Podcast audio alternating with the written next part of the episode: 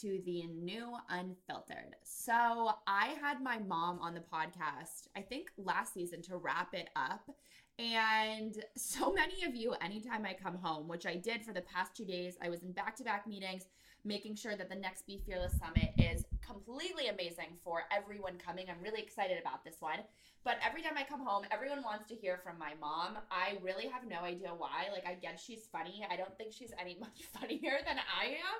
But I figured, why not have her back? It's a new season, it's a new time in the year, and new things are going on. But before we get into the episode, I did want to mention that we have some really incredible partners and sponsors coming up for the Be Fearless Summit. That's at UConn in February. This is our first college funded summit which means it's the first college who has bought into the program in all of the time that we've done it, which is really cool because it just shows me that this is something that can be monetized. And I think when you're an entrepreneur, you don't necessarily know where will this go or will this ever work out or will I ever be able to get paid essentially in the ways that I want to be paid. So it's really cool to see this coming to fruition and I'm excited to see you in February.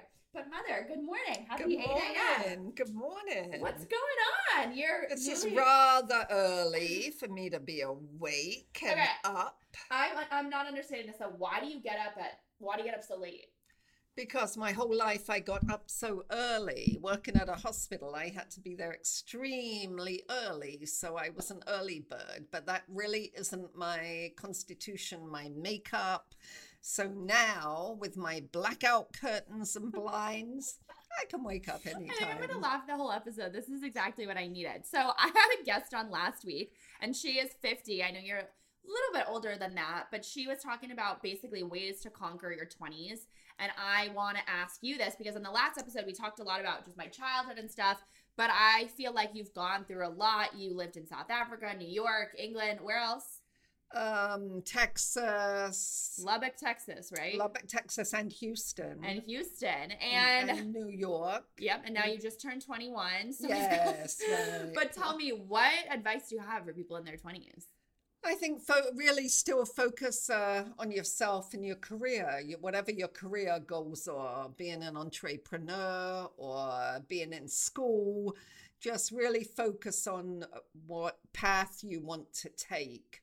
And relationships uh, are important in your 20s, but don't let them distract you from what your um, life's passion is or your work career goals, because that is the time of your life where you're going to have to figure that out. I know I found my purpose or passion at a pretty young age because I started my blog at 12. But did you know what your purpose was? I mean, did you know you wanted to be a nurse? No, I didn't. But again, the wonderful thing about these times are there's more opportunities today. In my time, it was nursing, teaching, or being a secretary.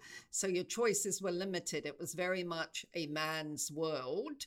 And even though people say that's the way it is today, that isn't true because every field, law, uh, medicine, forensics, every field today is open to men and women. So uh, times have really changed that women can choose and follow their passion. So, what would you do then if you weren't doing what you're doing now? I think the forensic field really, interesting. really interests me. You know, I love to w- listen to the forensic podcast. Yeah, that that that field really captivates me. It must be my detective eye or You've also Right. passed all of that on to me because you used to watch America's Most Wanted until Oh, 1 right, a.m. and I would be so traumatized and scared when I was a kid. The one show I didn't like, like and I still don't like to watch is Law and Order because it's way the stories are way similar to what I would come across in real life in my job. So that one I found I might be the only person that found Law and Order boring because those exact stories did play out in the, being a psychiatric behavioral nurse. We did see those kind of store people come in with very similar Well, you used to come stories. home from work with so much stress. I don't even It was very you- stressful, very stressful. How do you yeah. cope with a high stress job? Um, but see, I was very good at that. I was very good at the, working with the mentally ill. That was my niche. Because you're mentally ill?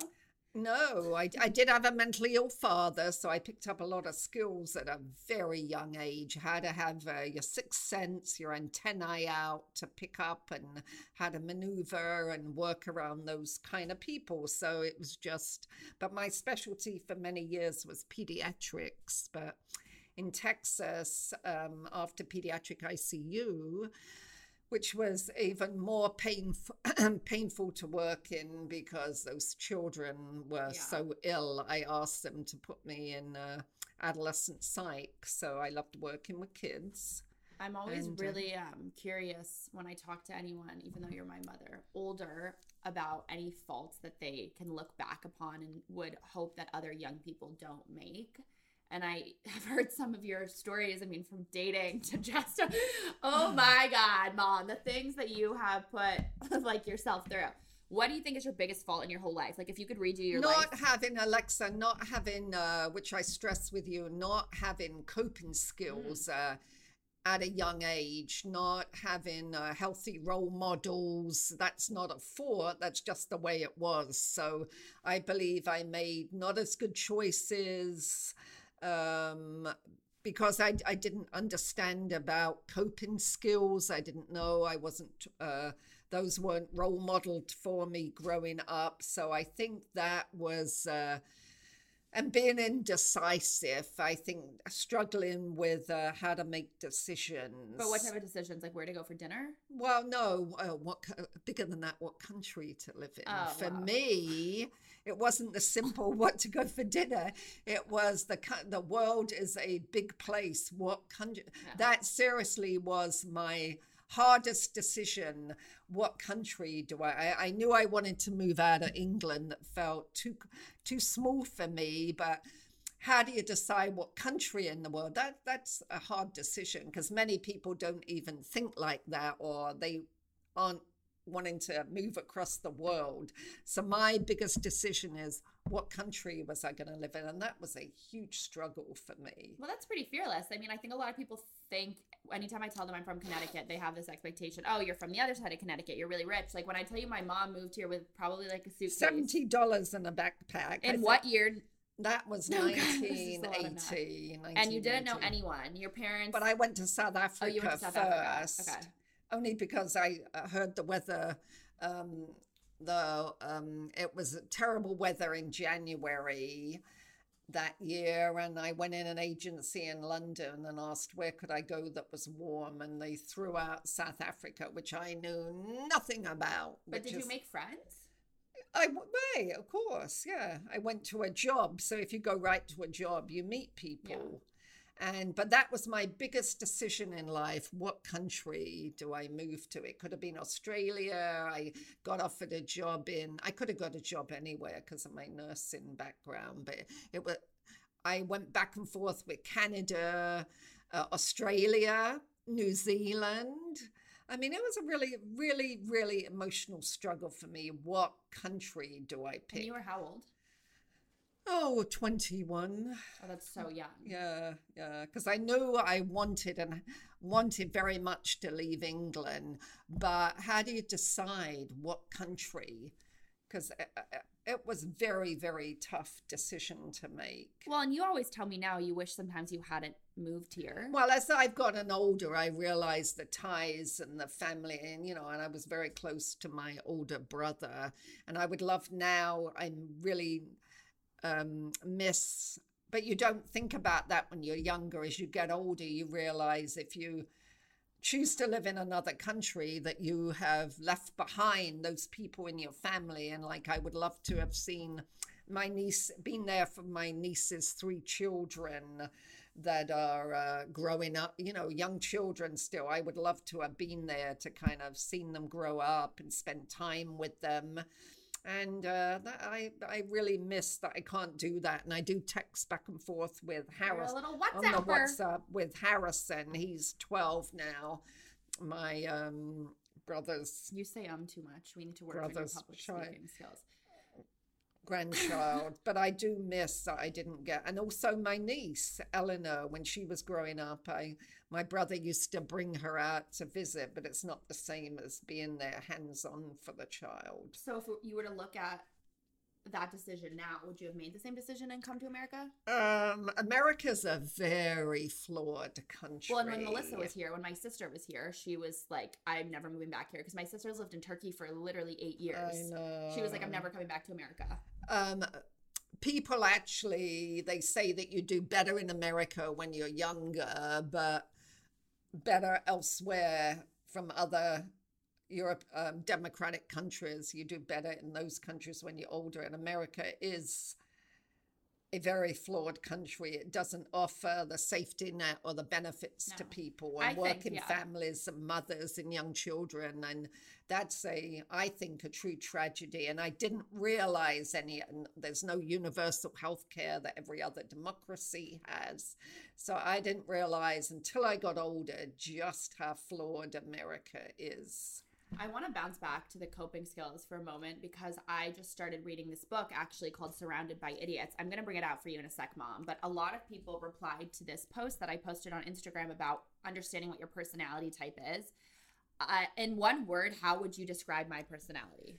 Um, you're very, very, you have a One lot word. of uh, confidence. Okay. Confidence. Yeah, and so there's basically four different colors, and I would encourage all of you guys to buy this book. If you cannot afford it, please reach out to me. I will send one to you, and I would just, I think it's really awesome to be aware of your personality, and I would say innately that's something I've always been really good at is understanding people, which is why I have struggled with learning how to cope, but I've never really let anything get so hard for me because I and I don't know where that comes from. That doesn't mean I don't deal with depression or anxiety, but I feel like I'm able to cope with things better and I want other people to know how to do that. And I want to It- know it- how. it's a skill. It's a skill. Uh, I think doing a lot of reading, excellent books, self-help books. Um, Melody Beattie. What's that?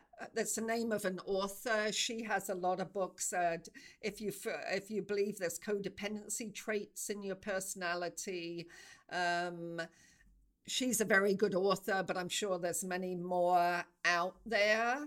Um, books to really books can help you with insight. They really can. I think they can. I think they can be a very healthy distraction instead of going to social media or to contacting someone. I mean, the amount of times I do remember in my past when someone would say something, or I don't know if you remember when I would do those TV segments all the time and a brand wouldn't want to pay me, and I would just go pretty much psychotic and I wouldn't know how to cope with that feeling. Whereas now I feel I have more experience, and I don't know if that's time or if that's I just think time, maturity? maturity, time, knowledge, being brave, and um, just accepting. Another thing is, I say the sentence accepting what is. Fully accept yourself and many situations in life that you feel you're fighting, struggling against. Just accept what is. And I believe there is a website, Accept What Is, that people could look up. Know, but you've always said that to me when I was younger. And anytime I would say, You're stressing me out, you always say, No one can give you stress. You can give it to yourself. Right, right. People can't give you stress. It's what internally you're doing to yourself. So if you can be aware that somebody can't make you angry. But what if someone's pissing you off? That's that's because of them you're pissed well, off. t- like I always say, take a time out in the bathroom. Nobody can bother you in the bathroom. Five minutes in the bathroom, door closed. Take a time out. Do your deep breathing. That's the one place where nobody's going to bother you in the bathroom. So just if somebody, if you feel you're starting to get triggered, somebody's pushing your buttons, take a time out. Mm, what give on- yourself what if you're a time phone out. call though or something? you can limit how much longer you stay on the phone. Say, um, um, I do need to end this call now. You can always set up Yeah. another time, and but uh, if you feel you're um, you're getting triggered, you're but you're having that uncomfortable feeling in your stomach. It's getting to know what that feeling is. Yeah. It's time to end it. And trust your gut when you feel that way. I am going to briefly bring out this book though, because I want to show some of these personality traits.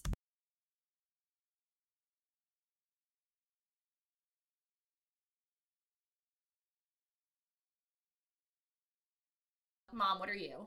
I believe I'm a green, and the bottom. I've always been told my uh, whole Very working kind. life how kind I am, and it's right at the bottom of the green list. And some of the traits to be green are patient, relaxed, self controlled, reliable, loyal, modest. Now, I don't think that you can only be one of these colors. right, right. I agree. I mean, I would say that I am kind also, but kind is not in the red. But for the most part, I am red. And then the last one is blue, and it says, how do I pronounce that?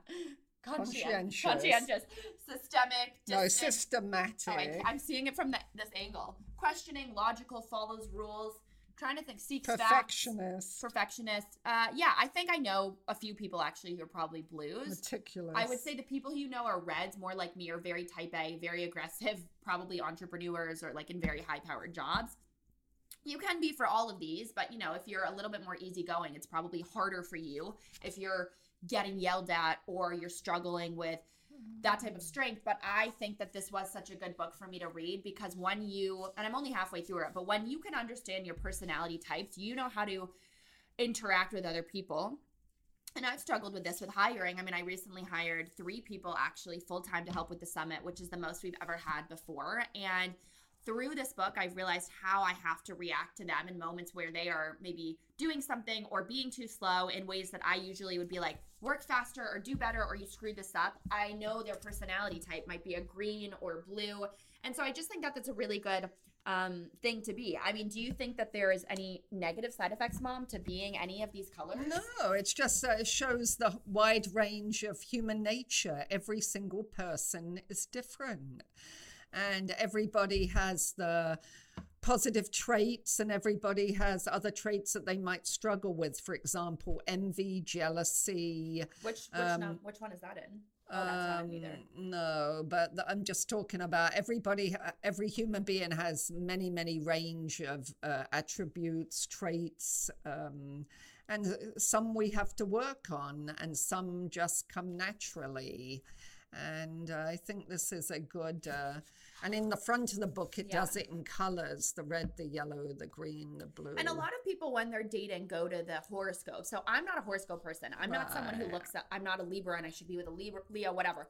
Anytime I look that up, it always says I'm with the wrong person. I'm sitting here single, so I don't know if I should be focusing on the horoscopes. No, I but don't think because also I, want to be single right now, but um, I think this method is better. Like for me to look at it a red, which I am, and see these, I probably would want to be with someone who is a green or a yellow. They're patient, relaxed, self-controlled in ways that I am not, and I just think that that has a lot more positivity to it than looking at a horoscope. I don't know. I think horoscopes are pretty. Well, I worked with a psychiatrist that said, "Don't waste your time on horoscopes." So, I tend to believe. But him. the He weirdest a thing- very practical man. The weirdest thing about horoscopes, they're always right. It's always saying what I'm so? thinking. Always, Really? always. for you, for, for, for you. anyone anytime i look at it or, or i look Ah. up a personality it's always right but there's just something about it to me that just seems not everyone is the same like you I know haven't found that. well you never look up your horse Oh, I have Oh, many have. times because when I read, I might see that section come up,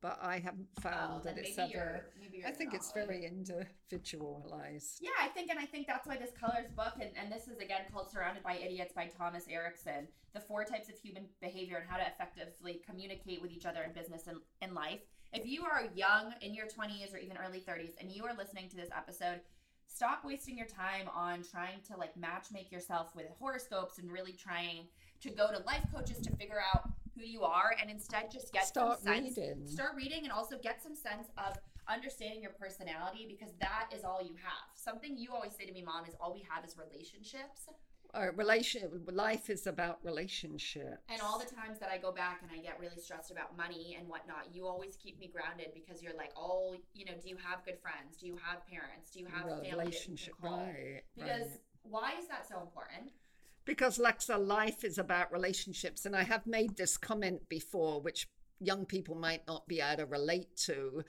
If you knew you didn't have long to live, to live and somebody asked you to write your obituary write your own obituary it's not going to be focused on money the number of jobs the number of bosses you had it's going to be it's actually focused on the people in your life, relationships, and that is what it's important the family, the people, the people that you meet along your life that become lifelong friends, uh, mentors. That is what life is about relationships. Mic drop. Just take that information in a sec. If you were to write your obituary right now, what would you put in? I'm not asking you this, but I'm asking anyone listening. What would you put in it, and how little would those factors of money and all the power and everything probably wouldn't uh, only it would you'd only need a couple of lines on what kind of work you did, or maybe what kind of achievements you had, or but, who you helped, or who you helped. But the majority, right? The focus is really uh, if you if you ever do stop and read any of them is on relationships, the important people in your life. Yeah, mom, you're so right. I have to go catch this flight. And so I'm so glad I had you back on. Anything else last you want to Thank share? You for inviting me. And I wish everybody a wonderful, courageous, brave, and kind day. And please do look after yourself Audrey, because you on Instagram. You're too cute. You have a re- everybody has a reason to be here, and everybody adds to this amazing world called life.